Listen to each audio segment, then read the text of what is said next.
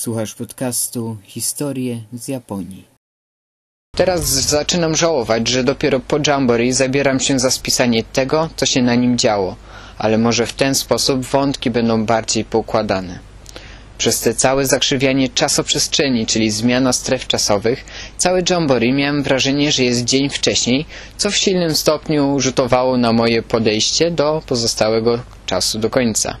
Raz dość niedokładnie napisałem, że śpimy na pustyni. Nie była to prawda.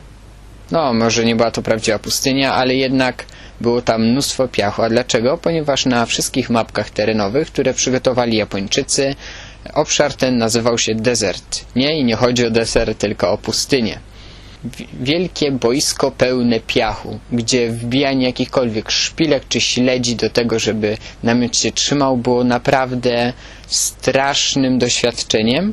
E, no i przez to właśnie, że spaliśmy na tej pustyni, e, to ja miałem kiepski namiot i niestety tak się składa, że mm, kiedy zawiewał wiatr, to jeżeli wróciłem po całym dniu do namiotu, to w środku było mnóstwo piachu. Mnóstwo, bo nie miałem żadnej ochrony innych namiotów i generalnie to była straszna lipa.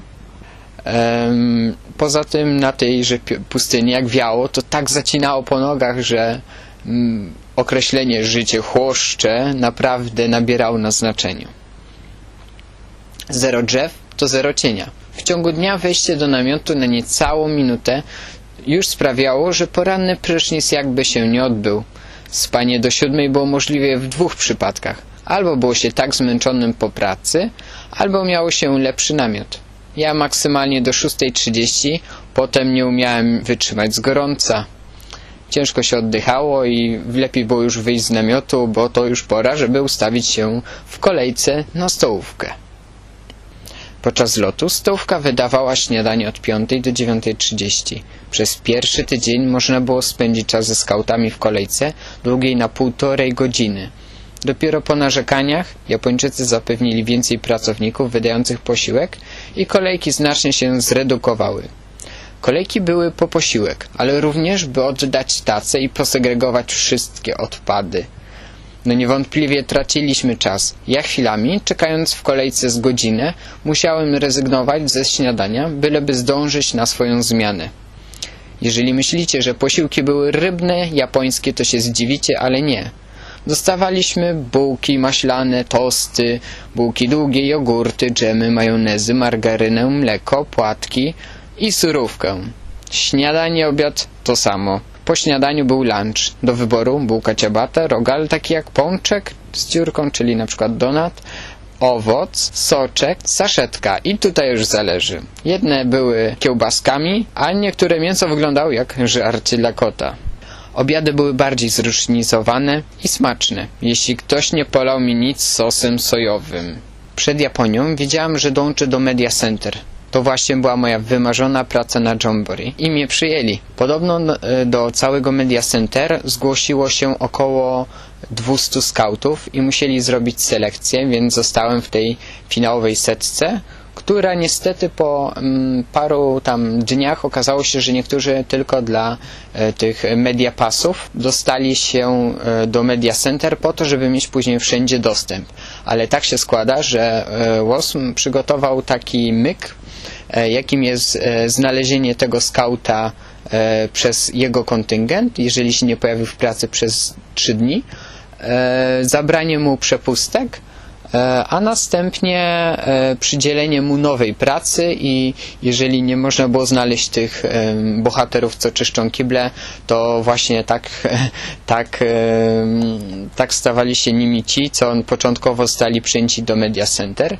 No i przez to, że właśnie tacy leserzy mm, egzystowali na Jamboree, e, to mieliśmy więcej pracy i składy były mniejsze niż powinny więc musieliśmy w mniejszą ilość osób e, obstawić dalej tyle samo e, dużo miejsc. No i to był problem, przez, te, przez to nasze zmiany też były takie długie. Ale tak, wracając do tego, że dostałem się do Media Center. Wybrałem się na pierwsze spotkanie i okazało się, że ktoś podał złe info i że będzie następnego dnia o dziewiątej. Ale w Media Center poznałem szefa social mediów Jamboree i okazało się, że mamy bardzo zbliżone myślenie, jak można poprowadzić media i sprzedał mi swoją wizję tego. Po skryptum, uwaga, dwa lata temu, podczas pewnej konferencji edukacyjnej z WOSM-u, szybciej relacjonowałem, co się dzieje przez transmisję na żywo, niż ten ziomek, będąc na miejscu. Stąd wiedziałem, kim jest. No, to przychodzę kolejnego dnia, rejestruję się, a przy moim nazwisku widnieje fotograf. Dostałem się do grupy foto, a nie social media.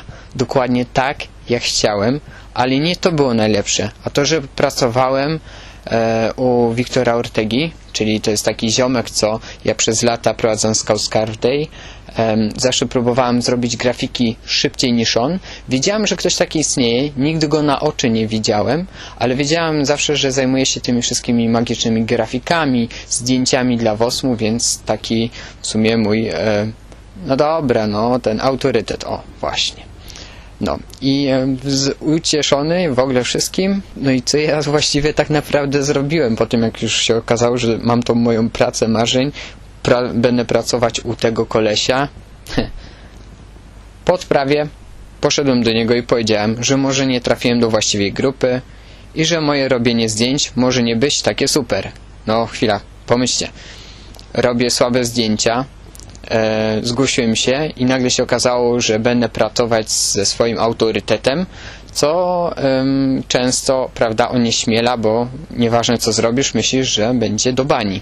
No i po tym jak powiedziałem o tym, że mm, nie trafiłem do e, chyba do tej grupy co trzeba i że moje zdjęcia mogą nie być takie super, powiedział mi jednak, że to świetna okazja, bym poprawił swój warsztat przez pracę ze specjalistami, ale jeżeli będę czuć się z tym źle, to mogę zmienić grupę. Ba, nie zmieniłem.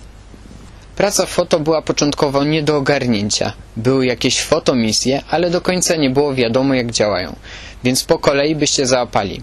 Dostajesz zadanie, że musisz zrobić zdjęcia ze szkolenia. Szkolenie odbywa się w takim i takim miejscu i o takim takim czasie. Organizator podaje, co mają przedstawiać zdjęcia. No i to jest jedna trzecia misji. Zaraz po zrobieniu zdjęcia wracasz do Media Center, otwierasz zdjęcia, wybierasz najlepszych 40, potem z tego 20, potem z tego 10 i potem z tego 5 ale wybór i obróbka w Adobe Lightroom. Dla mnie był to nowy program, nikt mnie nie, go wcześniej nie nauczył, nie pozwolili mi korzystać z Photoshopa, tylko z programu, którego w życiu nie, ko nie korzystałem i nikt nie chciał mnie tam tego nauczyć, więc to była dla mnie praca przez męki na początku. No i dobrze, po obróbce w Lightroomie trzeba było załadować to na serwer. No, czyli mamy już dwie trzecie pracy za mną.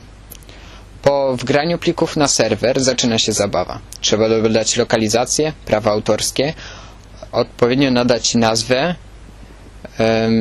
dodać opis zdjęcia i najgorsze, słowa kluczowe, by po wpisywaniu w wyszukiwarkę dało się je znaleźć. Po wszystkim zdjęcie wrzucasz do odpowiedniej galerii i po zadaniu. Tak, to był główny powód, dla którego większość z nas robiła nadgodziny w tej pracy, jakbyśmy już długo w niej nie przebywali. Fotomisje, jakie dostawałem, to na przykład trening IST, szkolenie młodych korespondentów, wizyta um, chairmana Canona, e, wśród e, dzieciaków, operacja Kirara, ceremonia otwierająca, Culture Day, ceremonia kończąca, e, zajęcia w Global Development Village, zajęcia w Science, życie na Jamboree, triatlon, water activities, kultury Japonii, przyjazd uczestników. Teren na Jamboree był doprawdy super. Było mnóstwo miejsc, by sobie leżeć i nic nie robić. Do moich faworytów należała górka Tsunami, z której był piękny widok na teren zlotu oraz na ocean. Ale poza nią tereny dookoła domu były przystosowane pod chillout.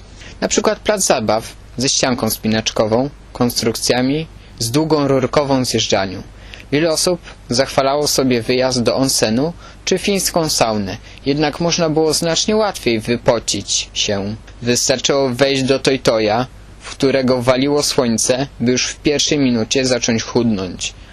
Była opcja pływania w oceanie, ale tylko pod okiem ratownika, a dla ST dopiero o 21. Jak ktoś miał polskie uprawnienia do medyczności lub ratownikowości, to nie mógł nic robić. bo w Japonii nie ma to żadnej mocy.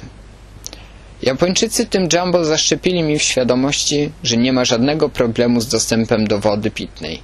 Ale podróżując po Japonii było trudno napełnić sobie bidon wodą. O, dobrze. Doszliśmy właśnie do końca tego podcastu. Bardzo się cieszę, że udało Ci się dotrwać do końca. E, Było to ponad 12 minut mojego mówienia. E, Mam nadzieję, że taka forma Ci się spodoba i że będziesz ze mną przy kolejnych podcastach.